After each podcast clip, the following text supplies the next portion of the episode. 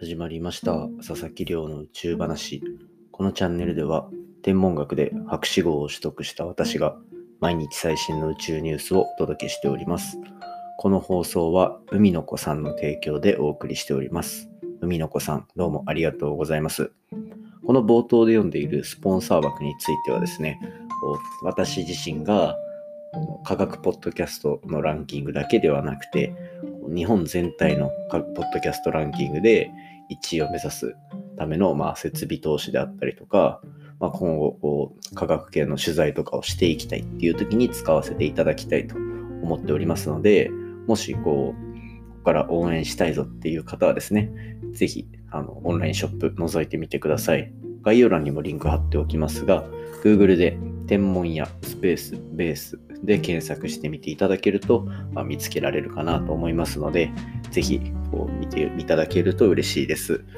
ということでですね、今日の本題はですね、また星の赤ちゃんのお話です。星が誕生するときの、えーと、秘密が今回明らかになったということをお話ししていきたいと思います。で、まあ、具体的にどういう話をするかっていうと、今までも何度か星の進化していく過程のお話したと思うんですけどこう星の赤ちゃんになる種みたいなのが宇宙空間にできてそこからどうやって星が形成されていくかっていうのってアバウトな流れは分かってるけど、まあ、なかなか詳しくはあのすごい段階的な詳細なっていうのは分かってなかったんですね。というのも、やっぱり星が進化していくタイムスケールっていうのは、まあ、えっと、何億年とか、そういうレベルになってくる。一方で、私たちがこうやって天文学っていう学問で進めてきている。背景には、まあそこまで長い時間がない。っていうところで、まあいろんな方法で星を観測しながら、えっと、その星が生まれてくる段階的な評価っていうのを進めている中で、今回また新しくそこそのそこのあたりの研究結果が出ていたので、皆さんにぜひ共有しておきたいなと思って、今回こちらを紹介させていただくことにしましたので、ぜひ最後までお付き合いいただけると嬉しいです。よろしくお願いいたします。ということでですね、毎日恒例の、まずは近況報告というか、活動報告を本題の前にしようかなと思うんですけど、こう、まあ、今日は4月18日の日曜日っていうところで、この土日はですね、結構ゆっくり過ごせたなっていう、なんかこう、一旦生活をリセットさせれたなっていうような2日間でした。っていうのも、こう、博士号を取得してですね、その後から結構いい縁の、いい縁がありまして、仕事をかなりもらえるようになったんですね。で、なので、で、月曜日っていうか、明日から結構忙しくなりそうな雰囲気をバンバン感じているので、実際に予定も入っていて。なので、こう、こっから気合入れていくぞっていう最後の息抜きみたいなイメージで休めたのは非常に良かったかなと今思っております。で、なんか今後ですね、今は博士号を取得したというところで、まあ去年、去年じゃねえ、先月、ある一つのゴールをま達成したと。で、これ、博士号を取りに行きたいと思った理由っていうのは、すごいざっくり言うと、なんか結構中学、高校、大学って入ってきた中で、なんとなくこう、ある程度いろんなことができるみたいな、一言で言うと器用貧乏っていうんですかね。そんな感じの、まあ、状態だったわけですね。で、これって、まあ、見方によってはいいじゃんっていう面もあると思うんですけど、個人的には、ある種、まあ、コンプレックスみたいな感じで、っていうのも、なんか、一つ飛び抜けた能力がないっていうところに非常に後ろめたさを感じていたっていうところがあったんですね。なので、何かのこう、スペシャリストになりたいみたいな、っていうゴールがあった中で、一番楽しく取り組めていた天文学っていうところを極めるっていうような選択に至って、この3月で博士号という、まあ、一種、まあ、研究者としては入り口に立ったと。でもまあ、博士号を取得したっていうところで、プロフェッショナルの仲間入りというところで、まあ、なんとなくこう自分で区切りをつけれたっていうところがあるんですね。で、こう、やりきった、そういうスペシャリストになってやりきったっていうところが、人に伝わるとですね、こうなんかいろんな方と話せる機会とかも増えたりとか、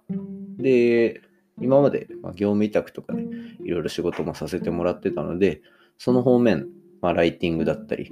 なんか SNS の運用とか、マーケティングあたりの仕事っていうところをいただける機会っていうのも、なんか格段に増えたなと。で、これ何が言いたいかっていうと、個人的にこの悪視号を取得して一つ飛び抜けたスキルを身につけられたと認識したところでこう流れがぐっと変わってきた感じがあるので、やっぱこういろんなところをまばらに伸ばしていくっていうよりも、一つこう抜きんでたスキルっていうのをつけるのは非常に大事だなというところを、まあ、最終的に振り返ってそう思うっていう感じですね。で、ただまあ、こう、じゃあもともといろんなことできたっていうところもやっぱ強みの一つだとは思うので、なんかこっからはその器用貧乏を極めていくみたいな、なんかそんな方針で結構いろんなことに数年間はチャレンジしていってみようかなと思ってます。で、大学にもあの共同研究員って形で席を置いていて、まあ、今後こう後輩の指導だったりとかそういうとこでまた研究には関わっていくっていうところがあるので、まあ、宇宙の研究も関わりつついろんなところにチャレンジしつつであの宇宙ビジネスとかそういう周りのところにも顔を出しつつっていうような感じで結構忙しくやっていこうと思っておりますので応援していただけると非常に嬉しいかなと思っております。ということでまあそんな感じで今日ゆっくりしていろいろ考えていたらたくさん話したいことが見つかってしまったので今日はそんな感じでお届けしております。では今日の本題に入っていきたいと思います。今日の本題は星の赤ちゃんがどうやって生まれてくるのか新しい知見が見つかったというお話をしていきたいと思います。で、この音声配信でも何度か話している通り、星ってどうやってできるのか？っていうところを説明しておくと、まあ、宇宙の中には、まあ、ガスとか塵とかそういったものが結構浮遊しているんですね。なんかこう真空っていうイメージを持ってるかもしれないですけど意外と物はあったりすると。まあ、空気があるとは別ですけど。であってでそいつらがまあ一様に広がってるなんていうことはなくてまんべんなくこうある偏りを持ってガスとか塵とかがある状況が存在すると。でなるとその偏ってちょっと集中しちゃった部分でそのガスとか塵とかそういうのがくっつき合って星を形成していくっていうようなアバウトな話何度かしてきたと思うんですけどもうちょっと段階的に見るとその分子ガスとか塵とかそういうのがくっついた段階でなんかこう重力をも強めの重力を持ち始めたっていうのをこれ天文学の業界では分子運コアと呼んだりします。でこの、まあ、コアと呼ばれるかっこいい名前ですよね。コアって呼ばれるものとその後そいつを元にして星の赤ちゃんいわゆるこうなんだ、えっと、核融合とかを見せていって自分で光り出してみたいなそんな段階にたどり着く、まあ、星の赤ちゃんと呼ばれる、まあ、2段階があると。で、そこの間の理解が実はまだ不十分だったみたいなんですね。これまでの天文学で。で、なんか、これぐらいの重さのコアってこれぐらい存在するよねとか、これぐらいの重さの星の赤ちゃんってこれぐらい存在するよねみたいな、なんか天文学で見つかってる関係式みたいなのがあって、それがなんとなく一致するらしいんですよ。星のコアっていう部分と星の赤ちゃんの。どういうことかっていうと、まあ、ある重さの星とか、ある重さのコアっていうのが、だいたい例えば100個ありますと。で、そのもうちょい重い星っていうのは50個ありますみたいな。もうちょっと重いコアっていうのは50個ありますみたいな。そんな感じで、なんか関係式が、こう、いい感じにマッチしていたので、その、なんて言うんでしょうね。分子運行、コアって呼ばれるものは、星が生まれるちょっと前の段階。で、星の赤ちゃんと呼ばれるものっていうのは、いわゆるもう星として活動を始めたっていう段階なので、その時間差がありながらも、そいつらの間になんか共通の性質が見つかっていたから、単純に時間が経てば、その星の赤ちゃんにそのコアが変わるだろうって思われてたのが、なんか一般的だったみたいなんですね。ただ、今回発表された研究によるとですよ、これは実は、うんと、本当は一致する性質が、うんと、あるように見えていただけで、本当は重さが全然違ったんですね。そのコアと呼ばれる、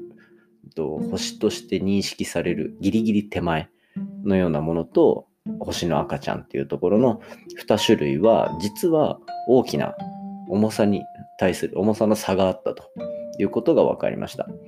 これどういうことかっていうと、コアと呼ばれる星とはまだ言えないようなガスとか塵の塊ですね。この塊から星の赤ちゃんになるまでの間に星の重さがそいつらの重さですねが異常に増えているという傾向が明らかになったんですよ。つまりそのコアと呼ばれる星の一歩手前の状態のものっていうのはそいつが星として成り立つまでにこう周りのガスとか塵とかをさらにかき集めて自分の重さをこう十分高めてから星と呼ばれる新しいステージに移行するっていうこの病像ですね。なんか一見当たり前のように聞こえるかもしれないんですけどここ、この単純にそのコアと呼ばれるものができて、そいつが星に移り変わっていくのか、はたまた星になるためには周りのガスをもっとかき集めて、ある程度重くなった状態で星としてあの次のステージに移動するのかっていうところのこう明らかなこのステップの違いっていうのが今回の研究で明らかになったんですね。なので今後またこういうふうに今回はこのオリオン座の中にあるオリオン星雲っていうあのオリオン座のベルトの部分っていうんですかね。オリオン座って冬の空に見えて3つポチポチポチっていう風に星が並んでるのが特徴なんですけどそこを見た時に見つかるオリオン大星雲の中だけでの話が今回見つかっているので今後はですねまた別の星雲だったり別の領域っていうところをまあ、まんべんなく調査してあげてその調査してあげた結果、あの、じゃあ、以前見つかった傾向と同じになるのかどうかっていうような、また新しい研究が広がっていくということが期待されますので、もしまたこういった星の赤ちゃんに関する研究、あの見つけたら紹介していければなと思っております。今回の話も面白いなと思ったら、お手元のポッドキャストアプリでフォロー、サブスクライブよろしくお願いいたします。番組の感想や宇宙に関する質問については Twitter で募集しております。ハッシュタグ宇宙話。宇宙が漢字で話がひらがなになっておりますので、じゃんじゃんつぶやいていただけると嬉しいです。それではまた明日お会いしましょう。さようなら。